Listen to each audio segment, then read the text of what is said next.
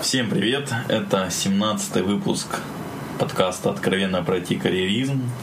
Это субботнее утро, тяжелый день, наверное. И выспавшийся ведущий, да. и гость. И гость вроде выспавшийся. А, мы сейчас его чуть позже представим. С вами Ольга Давыдова. И Михаил Марченко. Гость у нас очень необычный, подопытный зверек, не знаю, что-то вот когда-то вот что такое нежное, хочется сказать, вот зверек, наверное, больше. А, но для меня это необычный гость, честно. А у гостя очень интересное резюме, тут есть как бы особенность. Наше резюме этого гостя к нам попало месяца два назад, наверное, еще. И только вот сейчас мы смогли наконец-то так все собраться. Очень терпеливый у нас гость. Или мы слишком тормознутые тут, как посмотреть. Так, а, постараемся пойти как-то так я не знаю, резюме сложное для меня. Вот, а, буквы мае, незнакомые. Буквы незнакомые. Вот в мае 2003-го, а, это вот если пойти по образованию, Харьковский политехнический университет, Харьков, Украина, германский лингвистический диплома. А, причем есть написано еще сколько, а, еще города Бонн, Германия и Киев, Украина. Это мы расспросим чуть подробнее про это. Еще образование это август 2003, июнь 2009, бакалавр Organizational Management, там, менеджмент организации или организационный менеджмент? Как ты думаешь?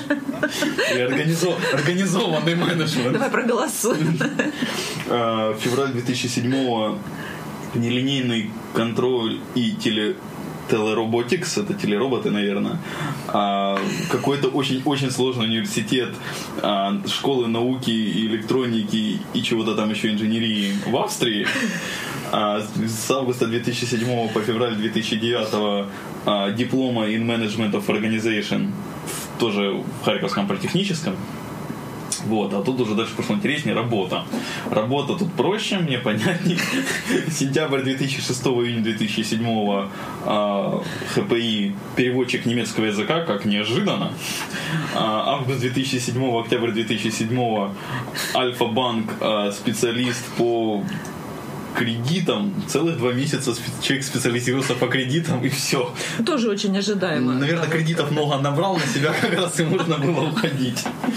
А, потом октябрь 2007, а, май 2010 Uniquare Software Development, а, где с 2007 по 2008 ответственный за кастомные процессы, как-то так, наверное, responsible for the custom processing. Потом с октября 2008 по, если верить резюме, по present начальник департамента аналитики, потом с января 2008 тоже по present бизнес-аналитик, и с мая 2010 по present бизнес-аналитик Team International. А также это еще мисс IT Харькова Катя Макаренко. Здравствуй, да. Катя. Да, кроме Всем того, привет. еще да, очаровательная девушка и очень умная девушка Катя. Спасибо, Оля, спасибо, Миша, что не пропустил ни одной ошибки в резюме. Я это учту. То есть меня, жду, меня ждет нож в спину, да? Да, расскажи, наверное, вот по поводу такого загадочного твоего образования, что там было как-то так вот. И про кредит. Да. Подожди, не сразу. Здесь, наверное, стоит отметить, что во многом мне очень много в жизни везло, и часто случались такие вещи, когда просто хорошие возможности появлялись сами собой. И началось все с того, что а, моя мама мечтала, чтобы я говорила на нескольких языках, и поэтому в 16 лет я уже свободно говорила на немецком. И тот диплом, который ты говоришь, Бон, это диплом, действительно наш диплом, который мы получили э, в 2003.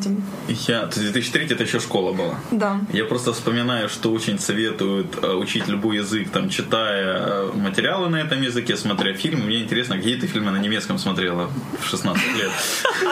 Я не понимаю. Ты можешь не отвечать на этот вопрос. Нет, я думал там Лола, Беги, Лола, Артхаус, что-нибудь такое. Как раз действительно Лола Беги, Беги Лола Беги была в курсе моего обучения немецкого, потому что я просто училась в специализированной школе, где была специальная программа. А чем ты таком подумал, что ты не хотела отвечать на этот вопрос? Я уже не знаю, чего, от тебя ожидать. Я такой, Оль, Ну, у нас просто нет видеокамеры и не видят э, жестикуляции Миши. Можно было предположить, а чего он подразумевал, в общем. Но так вышло, что в любом случае я, получается, с детства говорю на немецком, и немецкий часто меня выручал. Именно поэтому я параллельно с учебой работала в том же институте переводчиком. Вот. В банке я попала абсолютно как бы классическим случаем, да, я искала работу, мне предложили работу в банке, и я подумала, ну, наверное, это интересно, банки все таки вот они там ходят все красивые, в рубашечках, Но через два месяца стало понятно, что интересного ничего нет. Кроме рубашечек. Рубашечки надоедают, потому что просто каждый день в рубашке, и уже в конце хочется какой-то более форм- неформальный стиль, но приходится ходить как надо. Заметно. И я ушла бизнес-анализ, потому что как раз в тот момент, когда я поняла, что банк мне не подходит, мне предложили другую работу. А какое у тебя тут образование? Management of Organization. Это что имеется в виду? Или orga- organizational management? Вот, ты знаешь, мне всегда самому было интересно, как это правильно перевести. Но перевела, как перевела. Ну, да, у меня менеджмент организации образования. Ага, понятно. На кафедре АСУ, поэтому это больше технически. То есть в курсе моего менеджмента было программирование, базы данных, сетевые технологии и прочее. То есть ты такой project менеджер была по по подготовке тогда. Знания какие-то технические есть и понятия менеджмента. Я бы сказала, что у меня была хорошая, хорош- хорошая а, база, и можно было из него взять все, что сейчас нужно. И даже буквально вчера я построила первое в своей жизни не в институте, а сетевой график анализа, для анализа критического пути разработки одного функционала. И я вспомнила это именно из курса моего институтского. То, то есть все-таки образование чего-то дает. Я Об- думаю, Обычно что говорят, что это э, зря потраченное время, ну, кроме нетворкинга, да, но у тебя, получается, смысл был. Да, очень. То многие есть за, вещи. пя- за пять лет она получила одну вещь, которую Ну спустя- почему? Это вот она сейчас ее использовала. М- многие, многие вещи из моего образования, учитывая вот основы программирования и основы баз данных, они действительно многие вещи мне пригодились. Вот, наверное, что мне не пригодилось, так это телеробототехника. Вот как-то с этим не Ну, сложилось. подожди, еще может быть пригодится. Э, Не знаю. Responsible for the customs processing, ответственная по э, заказческим процессам. Нет, по работе с таможней. Моя карьера бизнес-аналитика началась с того, что мне нужно начать с того, что не было серверов. И я не могла начать работу бизнес-аналитика, пока не привезут серверы. И вот прошло пару месяцев, а серверов все нет. И их везут за границы, потому что учредители решили передать их, а не закупить. И а кто-то должен был это сделать. Кто-то должен был перевести их через границу. Так как я была тем Самая человеком... сильная девушка для перевозки через границу, да? Да, я имею опыт. То есть, господа айтишники, если вам нужно что-то большое, объемное перевести через границу, вы знаете, что можно обратиться к Кате Макаренко как минимум за советом. Ну, я советую вам ничего не перевозить через границу. Ничего большого, и тем более никогда не везите серверы. А, Окей. А, Давай дальше тогда, наверное, как бы так поговорили о тебе, перейдем к нашим вопросам. Там Оля... Теперь как- поговорим о вас. Да, вас по-любому. А, там вот у нас есть... Подожди, подожди, подожди. Мне очень интересно вот про бизнес-аналитика. Вот ты Так туда это у нас есть пришла. вопросы. А, а- а почему ты туда пришла? То есть вот переводчикам не очень понравилось, да? В банке тоже не понравилось, невзирая на всю привлекательность. На таможне, А в- похоже, тоже В не бизнес-анализе, ну, как-то она, она просто пыталась обеспечить себе рабочее место, насколько я поняла, бизнес-аналитика. То есть настолько хотелось стать бизнес-аналитиком, что даже связалась с таможней. И, и вот как это бизнес-аналитиком? Здесь в самом вопросе а, есть некая, наверное, не- недо- недосказанность, я бы сказала. Дело в том, что когда я шла работать бизнес-аналитиком, я абсолютно не представляла, что я буду делать. Поэтому, когда мне сказали вести серверы, я подумала, ну, может быть, в европейских странах бизнес-аналитики водят серверы. Бизнес-аналитики возят бизнес-серверы. Поэтому, эм, честно, когда я услышала вот предложение работать бизнес-аналитиком, мне очень нравилось слово аналитик, потому что оно у меня есть в дипломе. Вот я по диплому тоже аналитик. Я думала, буду работать по профессии. Слушай, нам, нам опять будет, нам, нас был уже коммент за подкаст Тимофеем Грашиным, что а, ведущий обсуждает серьезные, обсуждает серьезные темы, а ведущие очень много смеются. Ну, в этом случае еще и гость тоже веселится. Да, Тимофей, по-моему, тоже тогда улыбался, как минимум. Но все-таки давайте скажу, что когда я осознала, что такое бизнес-анализ, я осознала его, когда а, австрийская компания, в которой я работала, передала сюда такой проект, и мне пришло несколько папок, громаднейших папок с документами, и, я, мне сказали, что вот это все, это мой проект, я его дальше веду. Вот в этот момент на меня, знаете, такой ужас навалился.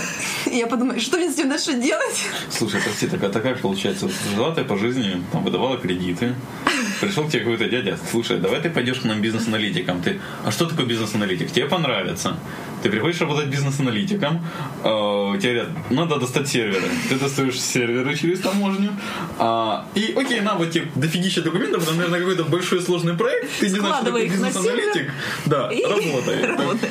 Не совсем так. Ну, звучит так, просто это странно. Конечно. Я же это не рассказываю вам в хронологическом порядке. На самом деле, я работала с научным руководителем в сфере IT все время, пока училась в институте. И у нас было несколько интересных проектов. Телероботехника немножко тоже связана с ними, и э, конференции, которые с ним в резюме. У нас было несколько IT-проектов, а после них я решила попробовать себя вне IT. То есть в какой-то момент я подумала, ну, может быть, я не готова всю жизнь провести в IT. Может быть, я не хочу вот этим заниматься. И я попробовала вне IT и поняла, что это как бы не мое, что все-таки все-таки в душе я айтишница, и э, мне в банки идти не стоит. Но когда я попала в Unique как выяснилось, я стала бизнес-аналитик банковского, бизнес-аналитиком банковского проекта. Именно для Катарского национального банка. И мне пришлось снова одеть рубашечки, костюмчики, как, как полагается. Погоди, для Катара нужны рубашечки, костюмчики, но они там более, более более строгая одежда в Катаре для женщин. Ну, Катар это светская страна, и там есть а, как представители европейской культуры, которые одеваются как принято у нас, да, деловой просто, просто деловой стиль. Ну, конечно же, так как это арабская страна, многие женщины одеты классически для арабов в черной такой одежде. У некоторых видны только глаза, но это редкость, это можно встретить только на базаре. А можешь вот поподробнее рассказать именно вот об этом опыте? То есть это для тебя, ну, опять было что-то неизвестное, да, как вот вообще бизнес-анализ, да, то есть вот когда ты столкнулась, нужно работать с Катаром, то есть вот что, что ты открыла для себя, то, чего вот не знала ранее? Какие-то культурные э, моменты? вот гендерные затронуты были моменты. То есть как тебя вообще арабский кастомер, да, вот восприняла такая юная девушка, да, вот бизнес-аналитик. Вот можешь как-то так Прежде чем я поехала к заказчикам, я работала на бэк-офисе. То есть я э, поддерживала аналитика, который работал напрямую с заказчиками. Я дописывала документацию, меня готовили, меня посвящали в э, предметную область. То есть подготовка меня как бизнес-аналитика для того, чтобы я начала заниматься, э, общаться дальше с заказчиком, заняла не меньше года. То есть только через год я начала немножко уже вот я почувствовала силы, и компания подумала, что меня уже можно отпускать, так сказать, на передовую. А, первый раз я поехала к заказчикам тоже вернее, все разы я ездила со своим ментором. Это аналитик с 15-летним опытом, европейский аналитик, который действительно, у которого есть чему поучиться. Поэтому я не была брошена так вот на передовую одна. Я знала, куда я еду. Передо мной там работали другие люди и знали, а, как себя правильно вести, чем будем заниматься. И я была хорошо подготовлена, в том числе и в культурных вопросах. А, но в первую очередь я открыла для себя, что в Катаре очень много деловых женщин. Я не ожидала. Я ожидала, что я зайду в комнату полную мужчин. Но на самом деле специалист по банковским операциям была женщина, специалист по SWIFT платежам и по веб-сервисам. Это тоже были две а, просто очень умные и очень деловые девушки. Поэтому вот сказать, что только только э, мужчины работают в арабской стране Катар нельзя. Это очень открытая светская страна. А какие-то тонкости, вот ты говоришь, тебя целый год готовили, да, в том числе и культурно, вот какие-то реально э, есть тонкости, какие-то различия? Ну вот готовили меня целый год все таки в области бизнес-анализа. Бизнес в культурно да? у меня была пара звонков, где мне рассказали, что взять с собой, что с собой не брать. Угу. Да, действительно, нужно э, учитывать, что страна специфическая, и э, деловой стиль, закрытые как бы руки, да, плечи, в том числе обувь по возможности закрытым носком ну, отсутствие яркого макияжа, это обязательно, хотя и тут я тоже не особо пользуюсь. Тебя это не смутило, я думаю, да, никоим образом, да? Помимо этого, а, вот из моего опыта арабские люди, они очень тонкие, да, Восток дело тонкое каждый жест, каждая не вовремя поднятая бровь, каждое вот какое-нибудь причмокивание, каждая какое-нибудь дернулась рука, вот это все может произвести какое-то впечатление. Люди это все замечают, люди на это все реагируют. Нельзя просто зайти и вот как с нашими людьми или с теми американцами просто начать общаться. Нужно следить за каждым словом, нужно а, думать, как может быть воспринята твоя фраза, потому что очень многие фразы воспринимались двояко, и в моем опыте были вот конфликты вследствие того, что некоторые вещи были восприняты не так, как я ожидала, что они будут восприняты. И это именно конфликт возникал, да? В отличие от э, европейских заказчиков, я бы сказала, что арабские заказчики склонны к конфликтам. Они вот, эта привычка торговать, она у них даже вот в больших таких многомиллионных IT-проектах, она у них сохраняется. И они пытаются доказать, что все, что э, все могут им сделать уступку, да, и они ищут для этого какие-то причины. Вот они говорят, например, что вот, вот мы вот этот change request не хотим покупать. Это делают все заказчики, но только арабы делают это с каким-то таким... Фанатизмом? конфликтом, я бы сказала. То есть, если ты можешь позвонить европейскому заказчику и обсудить с ним change request это или не change request, и тебе не нужно 5 минут готовиться, 5 минут дышать, настраиваться перед звонком, то с, заказ... с арабским заказчиком тебе нужно настроиться на разговор. Потому что он может повернуться любым образом. То есть ты иногда можешь выйти и подумать, такого не бывает. То есть мне это все приснилось, это все в фильме посмотрела, не может быть, что вот деловой разговор вот так обернулся. Но вот эм, это у них в крови. Если почитать их сказки, то там очень много таких моментов, и можно было а предполагать. Это не, не потому, что ты девушка, то есть они и с мужчинами таким образом себя ведут, да, то есть вот я так поняла, не, не совсем конфликтность, это ну не совсем такие джентльменские, да, отношения, да, то есть, то есть поблажек на то, что ты девушка, с тобой как-то помягче, я так поняла, там не было, а может быть даже еще и сложнее. Но в первый день моей работы в Катаре а мне показали собственников бизнеса, собственники бизнеса как раз выглядели как арабские шейхи в таких белых платьях длинных. И в конце первого дня они подошли и сказали, покажите, что она сегодня сделала. Хотя вот это как бы по полисе компании, это мы не должны предоставлять такую информацию, я отчитываюсь только своему менеджменту. И они сказали, покажите, что она сегодня сделала, вот что конкретно она сделала в течение сегодняшнего дня. Но эм, это относится вот к старому поколению. Старое поколение, от него действительно ощущается вот какое-то напряжение в общении со мной. Я ощущала. Новое поколение, то есть коллеги, с которыми непосредственно мне приходилось работать каждый день, я не могу сказать, что там какое-то особое ощущается гендерное неравенство. Я могу сказать, что в Украине, пожалуй, оно может быть даже и сильнее бывает. И вот скажи, вот после таких сложностей бизнес-анализ тебе не стал как бы менее приятен? Бизнес-анализ к этому мало имеет отношения. Просто я поняла, что в бизнес-анализе важно сохранять спокойствие. И помните, как в крестном отце сейчас бизнес относиться ко всему как просто делу и не включать эмоции. А сколько ты в Катаре жила? Ну, жила, работала? Я, работ... Э, я не жила в Катаре, я приезжала короткими такими перебежками, скажем так, да, а по неделе несколько раз. Okay. Так, арабскую тему можно закрыть, я думаю. Я думаю, да. да то, как ты работал на шейках, мы уже поняли со сказками. Окей, а такой есть как бы у меня вопрос, то есть, ну, там, когда-то в Хире там меня агитировали, не агитировали, типа, там, вот, бизнес-аналитики, оказалось, такие, блин, красивые слова, бизнес, программист, там, кодить что-то, да, там, менеджер, там, что-то с кем-то общаться, а бизнес это же думать, мысли, вот, как бы вопрос, а в чем же заключается работа бизнес-аналитика? Что вот на фото, что на выход? Хороший вопрос. Бизнес-аналитик должен вникать в предметную область заказчика и понимать а, заказчика в первую очередь, когда он говорит, да, бизнес-аналитик должен понять бизнес и а, понять потребность заказчика по максимуму. Конечно, никто не гарантирует, что бизнес-аналитик в какой-то момент скажет, я теперь все понимаю, я знаю, как нам дальше работать. Но э, мой опыт показывает, что через год заказчики ожидают, что бизнес-аналитик будет приходить какими-то решениями э, важными для бизнеса. Буквально вчера мой заказчик спросил, как ты считаешь, что будет важно для нашего бизнеса через месяц? То есть они, заказчики ожидают от бизнес-аналитика, что он начнет поддерживать их полностью. Принятие решений, какие-то а, возможно, моменты, как нам привлечь больше кастомеров, как мы можем улучшить наше приложение так, чтобы больше людей захотело о нем узнать, захотело им воспользоваться. То есть заказчики ожидают бизнес-решения от бизнес-аналитика, при этом абсолютную свободу для себя в общении с программистами. Программисты ожидают от бизнес-аналитика очень хорошую спецификацию.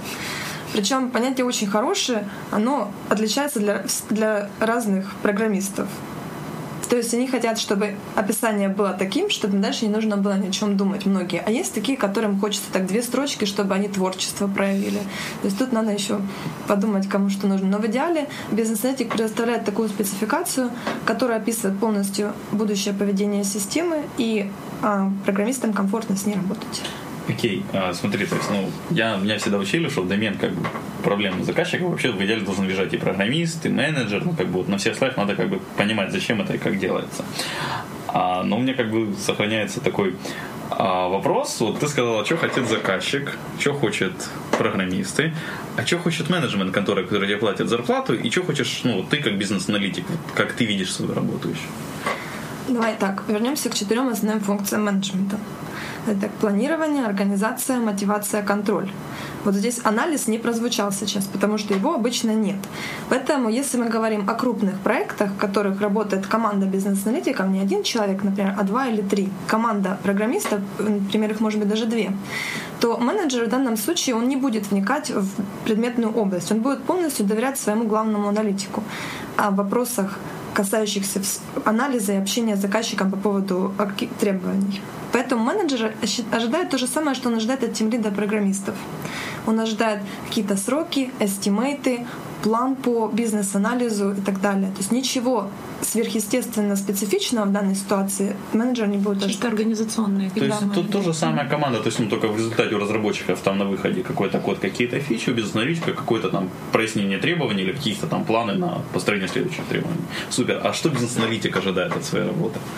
Бизнес-аналитик просто Катя делает свою работу. Ну, вот, а в чем, в чем, ну, вот, вот, вот Кайф в чем? Знаешь, я буквально вчера видела на сайте Modern Analyst интересную картинку. Там был гайд по бизнес-анализу. Он начинался фразой «возьми требования у заказчика», заканчивался а, «выдай спецификацию», а посредине было «perform magic». Поэтому вот как-то так оно и работает. То есть ты такая волшебница-кудесница, да? Но это не я рисовала, я просто вчера это увидела. Окей, ну я намек понял.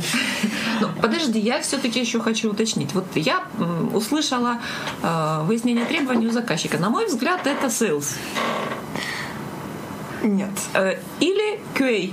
То есть э, и тут же бизнес-аналитик. То есть, на мой взгляд, получается какое-то такое смешение. То есть все вот эти три позиции, ну, как минимум, там еще другие есть, а, они решают вот практически, ну, может, и не одно и то же, но очень-очень сходные задачи. Я могу объяснить, почему mm-hmm. такое мнение существует, почему оно существует в большинстве компаний Харькова. Потому что а, в компаниях Харькова бизнес-аналитик — это очень новая позиция. Ее раньше никогда не было, ее начали вводить. Вот буквально последние пару лет я, я чувствую ажиотаж на рынке, потому что сейчас вот как-то много предложений компании. Раньше это было тоже что-то из области фантастики, бизнес-аналитик, что он делает, кому он нужен. На самом деле просто мы работаем в основном на аутсорс, весь Харьков. Очень э, немного компаний не начали свою, свою работу с аутсорса. И э, за счет того, что мы работаем на аутсорсе, у нас у многих компаний в Харькове не было четких процессов, и кто чем мог заниматься, тот тем и занимался. Я начинала работать бизнес-аналитиком в компании с 20-летним опытом, где работали аналитики у самого ее основания. Поэтому я впервые столкнулась с тем, что все занимаются всем, только в аутсорсной компании. Бизнес-аналитик занимается бизнес-анализом, он предоставляет исчерпывающее описание предоставляет его как программистам, так и эм, project менеджеру так и QA. QA использует спецификации для того, чтобы тестировать. QA не должен вникать. В идеале QA не должен вникать, звонить заказчику, выяснять. Конечно, это случается, и это правильно. То есть я за демократию в разумных пределах. Но QA не должен спрашивать и не должен сидеть ночами, писать спецификации, описания для программистов, как должно работать. Это работа бизнес-аналитика. QA берет спецификации и тестит по ним. Вот ты сказала, бизнес-анализ возник недавно, так и есть. Немногие даже знают, что он у нас уже возник, да. А образование какое нужно? Ну, у тебя как-то так все, в общем-то, сумбурно, то есть это, это, это, это вряд ли назовешь классикой, да, так вот бизнес-аналитика. А вот есть ли у нас э, вузы, специальности, которые ну, можно применить как-то в бизнес-анализе? Как и в случае с тестировщиками. Где на бизнес-аналитика? Я бы сказала, что так. в нашей стране я не вижу таких вузов, которые специализируются на выпуске э, бизнес-аналитиков. Но та же самая проблема возникает при поиске тестировщика, мне кажется. То есть бизнес-аналитиком можно стать в каком случае? Таком? Ну вот, э, я сейчас скажу вещь, за которую, возможно, вот как бы Миша, не смотри на меня так, мне будет Миша, потом стыдно. И люди, люди могут не согласиться со мной. На самом деле эм, бизнес-аналитиком может стать человек, который начал учить программирование, и ему чего-то не по душе оно пришлось. Вот ему как-то... Он его понял, но ему не очень интересно. Он понимает, как это работает, он понимает вот всю эту взаимосвязь. Он может посмотреть на какую-нибудь диаграмму э, IDF1X и сказать, что вот здесь у вас ошибочка, но ему не очень интересно этим заниматься. Вот этот человек вполне мог бы подойти на роль бизнес-аналитика, если действительно у него хорошо получилось а, понять Может, я зря в скрам-мастера сейчас перебрался из... Судьбу ломаешь, вот практически человек. Он только определился. Но вот человек, которому очень нравится программирование, который вот фанатеет, прог- он его и понимает, и оно ему нравится, вряд ли будет бизнес-аналитиком хорошим, потому что ему э, будет скучно. Вот именно- ему будет казаться, что он теряет время вот в этих разговорах с заказчиком. А, Слушай, мне после всех этих разговоров о бизнес-аналитике, как вот отдельно там от KF, от всего, у меня вот возник вопрос. Вот у тебя здесь написано, что у тебя есть а, в Professional Skills, Basic of Project and Organization Management, в том числе Scrum. Вот ты Scrum знаешь и понимаешь, я насколько? Ну, судя по резюме. Хочется сказать, да. Да. А где место в Scrum-процессе бизнес-аналитика? Вот скрам бизнес-процесс, э, в скрам-процессе бизнес-аналитика как такового такой роли быть не должно.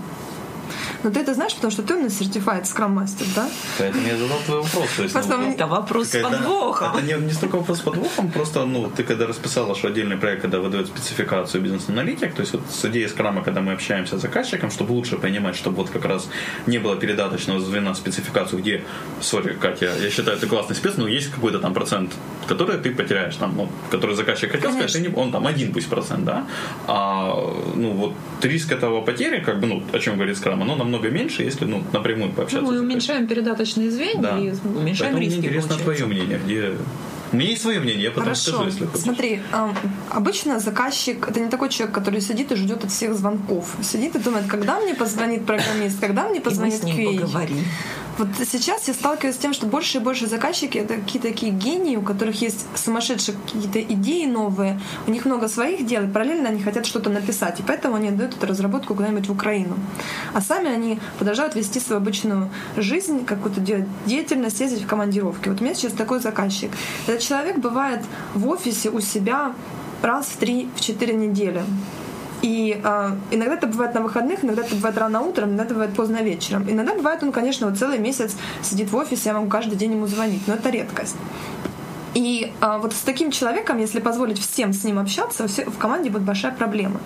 Поэтому бизнес-аналитика можно взять на позицию продакт оунера Если заказчик действительно вот такой вот тут сегодня есть, завтра нет, то бизнес-аналитик а, может быть прокси продакт оунером человеком, который больше всего времени проводит э, с заказчиком, пытается понять его ход мысли, пытается понять а, бизнес, понимает его в результате, насколько может.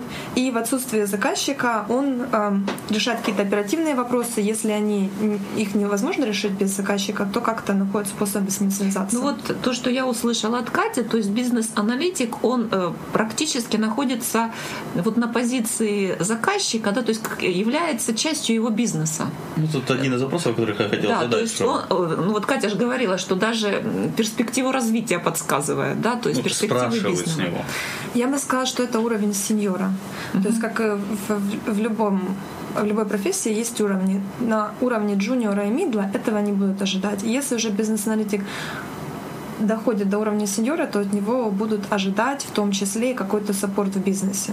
Это- И все больше и больше сейчас вот в вакансиях это спрашивают. Все больше и больше требуют бизнес-аналитика, который будет в состоянии помочь определить будущие цели развития. Но это уже партнерство получается, то есть это даже такое отчасти. Ну, сложно сказать, это сложно назвать это партнерством, но я бы сказала, это просто очень высокий уровень бизнес-анализа. Ну, вот я как раз хотел задать, что вопрос, а место бизнес-аналитика в команде разработчика или заказчика? То есть, по сути, это заказчика. Нет, это посредине.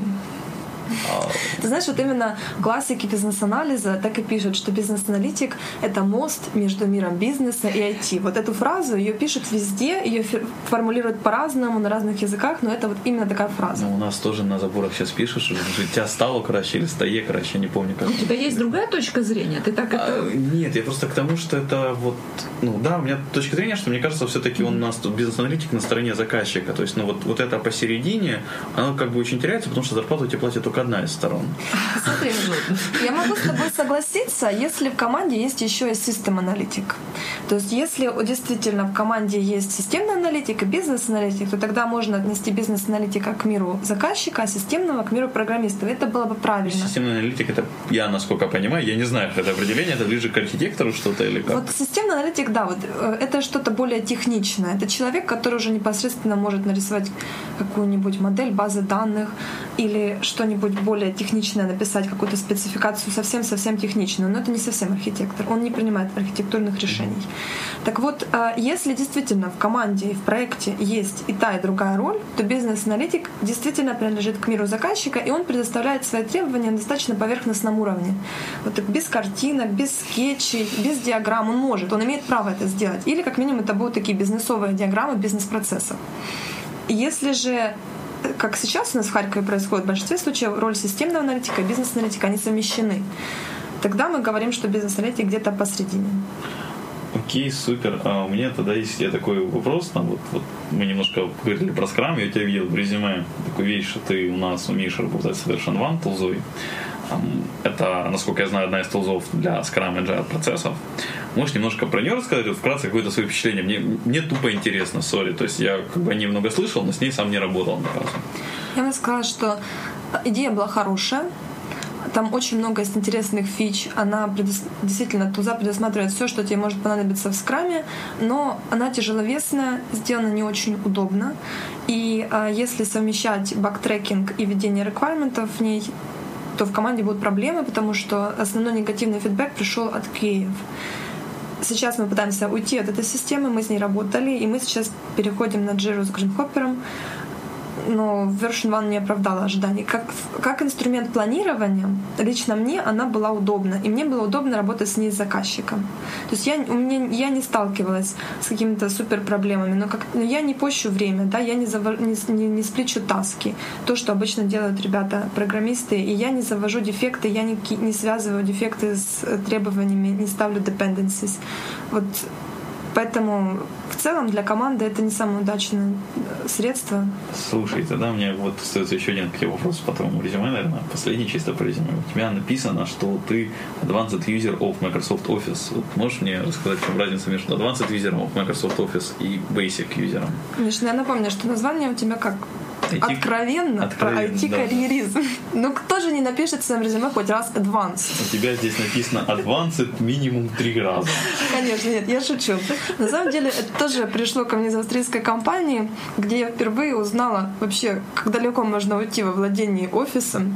Потому что раньше я знала, что в офисе можно создать документ, сохранить, да, там стили поменять. И мне казалось, что поменять стили — это верх профессионализма. Вот мне кажется, что все за этим стоит бесконечность. Как вы выяснилось, там действительно бесконечность, но только возможностей. В офисе настолько широкий спектр э, функций, там можно сделать такие чудеса, что это действительно какой-то особый, особый мир.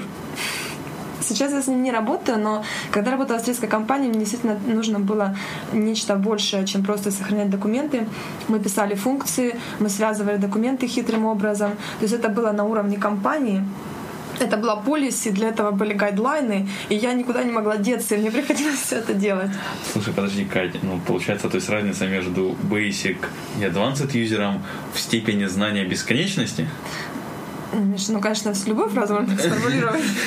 Ну, это, это просто то, что звучало в твоем ответе.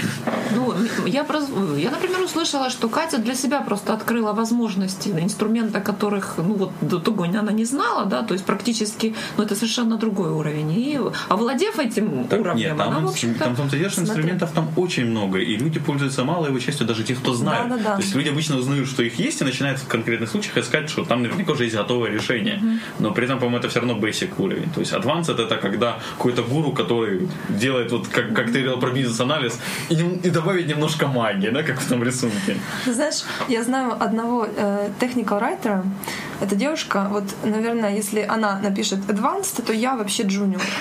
Потому что э, ее уровень владения Word меня поражает. Каждый раз, когда я вижу ее работающую с Word, мне кажется, что джависты отдыхают в этот момент. Она творит. Да, а вот правда, вот этот человек, если нужен будет гуру Microsoft Office, я тебя познакомлю. Но действительно, я не могу сказать, что я, конечно, постигла все, но э, я не могу сказать, что я остаюсь на уровне Basic. Поэтому я пишу так. Хотя, конечно, тех райтеры, если они придут со мной на собеседование, сядут и, и спросят, они могут сказать, что я вообще ничего не знаю. Но это специфика работы. Понятно, супер, у тебя Ты, боль. ты удовлетворен? Я удовлетворен. У меня как бы есть еще вопросы? Ну, у меня есть вопросы, мы коснемся, наверное, э, отчасти IT-темы. Катя позволила нам немножечко коснуться. А Катя участвовала в первом конкурсе IT, Мисс IT. А вот, мало того, что участвовала, еще и победила. Вот мне очень хочется... Почему ты туда пошла? Как ты приняла решение вот участвовать в этом конкурсе? Как ты достигла победы? Через Подожди, что? дай по- последовать. Я не, не, не могу ответить на этот вопрос просто, потому что на самом деле я не, не могу сказать, что у меня было какое-то особое желание поучаствовать. Просто в какой-то момент поступило такое предложение. Я подумала, отказалась, подумала, отказалась, а потом подумала, через 40 лет я пожалею.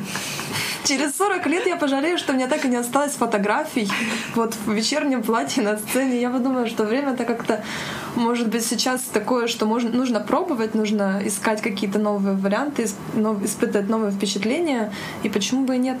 Ну, я так поняла, ты вообще не отказывалась от предложений, от любых по жизни. То есть тебе предложили, да, и почему отказываться вот от этого? Зачем менять свою стратегию такую успешную? Я очень доверяю Вселенной. Да, здорово. А скажи, вот как твое окружение, там близкие отнеслись вот к твоему вот такому решению? То есть, ну, я не думаю, что это было ожидаемо, да, то есть, наверное, это было какой-то неожиданность не, не столько, не только для тебя, но и для твоих вот там знакомых. Я бы не сказала, что это была неожиданностью для моих знакомых. Было несколько подруг, которые сильно удивились, но вот моя семья в моей семье очень принято менять э, направление своей жизни, и поэтому как бы я не ожидала от них другой реакции, кроме той, которую я получила. Они сказали, ну давай, пробуй. то есть это да? было то, что я ожидала, и то, что на самом деле произошло. Здорово. То есть А девушки как- в как- IT как могут победа? достичь не только Я просто, я в этот момент, к Ну, сожалению, был очень далеко и не знаю, как там, что происходило. Поэтому мне интересно, вот а в чем заключалась победа. То есть, ну, победа, значит, ты стала лучше, чем остальные. И Вот, вот по каким параметрам эта вот победа оценивалась? Но там было все очень серьезно. А, Был некий список критериев, по которым нас оценивали.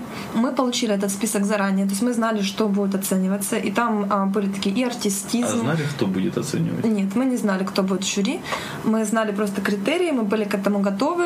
Ам, У нас была подготовка в течение месяца, где с нами работали разные специалисты, они нас тренировали разным скиллам. Ам, Полезным. полезным, конечно. То есть на- с нами занимались дефиле, с нами занимались ораторским искусством, что мы красиво говорили. Ну и вот мы подбирали платье. так- такие фотографии в вечернем платье на сцене есть. Конечно, осталось. И не одна. Отлично. А поклонников добавилось после Да, этого? вот, вот каково ну, ощущение Все-таки победы? конкурс Мисс IT, да. Поэтому э, я не могу вам сказать, что это же не Мисс Мира, да, и не Мисс Харькова. Это немножко другой конкурс, поэтому Ну, я вот не- как раз войти и предположить, я бы предположила, там, там в основном же все-таки мальчики, ну больше мальчиков. Ты по нашим это подкастам заблуж- еще вот, вот не заметил, что это уже не совсем. Да, это заблуждение. Сейчас там далеко не так. В QA, мне кажется, уже давно лидируют девушки, как минимум по опыту вот моих компаний. Одним словом, девушки, если хотите поклонников, можно не участвовать в Мисс IT. Нет, я думаю, вот ты знаешь, у нас после конкурса была одна журналистка, она задавала очень каверзные вопросы. Она направила камеру и задавала каверзные вопросы. Что, кажется, чем мы даже? Это как? Хуже, чем вы, да. хуже. То есть, Изменила это слово. Ну, в общем, она задавала такие вопросы, где нужно было, вот как, как в работе с арабами, нужно было так отвечать, чтобы не оступиться. Потому что если ты хоть чуть-чуть оступился, именно вот эти фразы и шли в эфир. Когда мы потом смотрели, что пустили в эфир, мы поняли, что вот, вот эти полчаса, из получаса они вырезали две самые бессмысленные фразы и пустили. Вот Целевая аудитория для нее это Вот смысл. арабский Конечно. опыт, вот даже тут пригодился. Посмотрите, все-таки жизненный опыт, куда он не заводит, он всегда имеет э, смысл. Когда есть еще мозги, чтобы все это Ну, проанализировать. мозги, мозги это вообще Ну, бизнес-аналитик должен как раз анализировать. Конечно, бизнес-аналитик, да. Да. Э, Так, хорошо. А как вот, там у тебя опять же отмечено в резюме, что там была спикером на IT-HR клабе, на QA клабе, гест спикером была, призраком, да? Каспер, бизнес-аналитик. Бизнес-аналитик, хорошо звучит. Расскажи про свой спикерский опыт, то есть как бы это что дало, и как бы ты бизнес-аналитик, а вот мы там говорили про смежность профессии, а выступала ты на HR-клабе и на QA-клабе как-то. Ну, я напомню, что обе темы были о бизнес-анализе все-таки. То есть я как бы очень последовательно в своих выступлениях я всегда говорю о бизнес-анализе. И как это часто бывает? Просто была такая возможность. Опять Просто- же предложили. Пришла Вика и сказала, выступи. ну. Вика сказала, что будет вот такой вот, значит, QA-клаб. Хочешь выступить? Я говорю, давай. Ну, конечно, я утрирую все, но на самом деле ам, просто была интересная тема, и как, все, как и все попадают, Миш. То есть тут, э, мне Все кажется, попадают. что Ну, все... вот я попала в свое время, да, в подкаст. Ну, примерно так же, да, Катя. Я тебя очень Так же, как и понимаю. к тебе сегодня. Механизм тот же. В смысле, два месяца билась?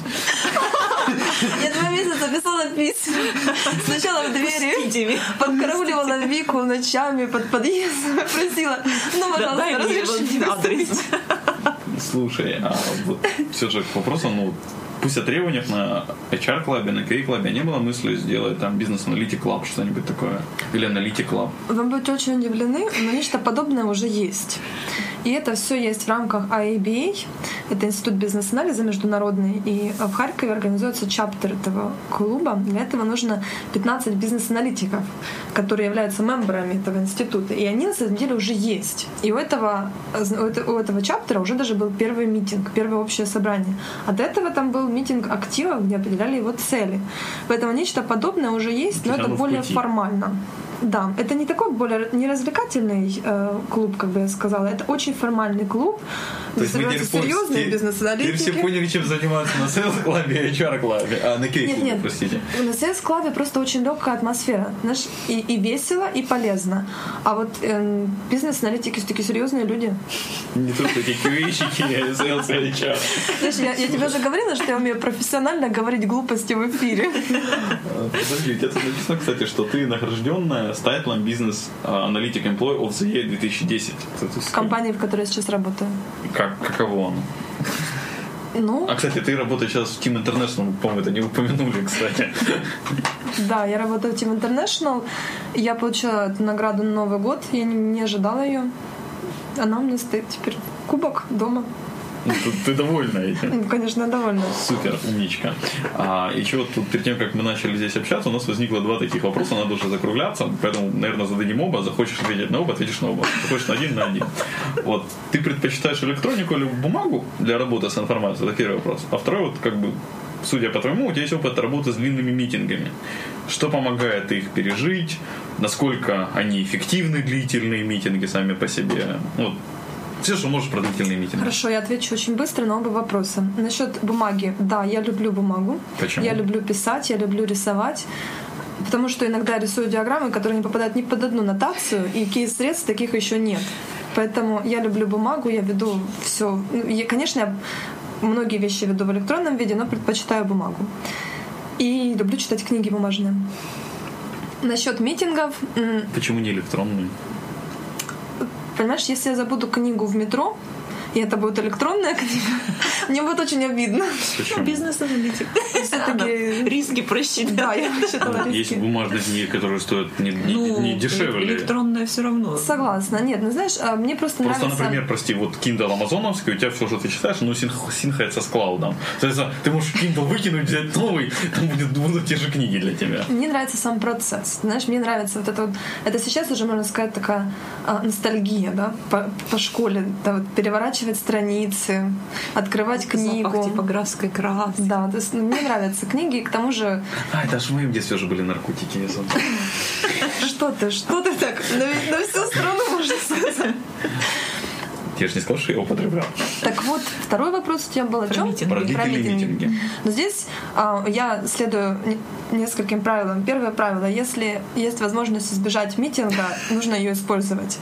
Это так же, как и в случае с описанием ошибок, да, если есть возможность описать месседж ошибки, то его, ее нужно использовать. Тут точно, точно так же. Только наоборот. То есть ее не нужно использовать. Если есть возможность не Если- быть на митинге, надо не быть. Если есть возможность избежать митинг, то есть и она целесообразна, то есть ес- перед тем, как назначить митинг, нужно пять раз подумать, действительно ли здесь нужен митинг, потому что я не люблю митинги, которые бесполезны. А второе, если работать с заказчиком, там, конечно, митинги нужны, нужно делать сессиями.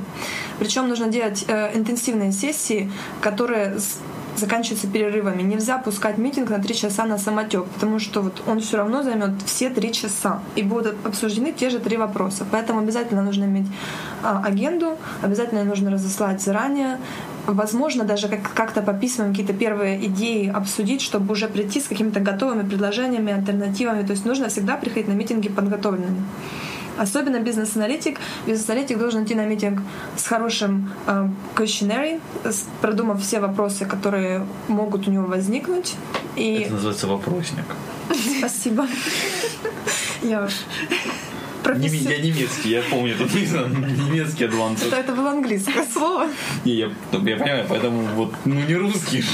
Да, не русский. Вот. И ам, нужно пить во время митинга.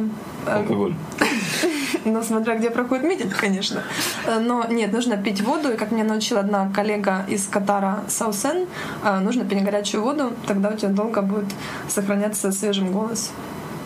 Ну и, соответственно, А, наверное, меньше подожди, подожди, устанешь, она же стынет за три часа митинга. да? Подогревать эмоциями.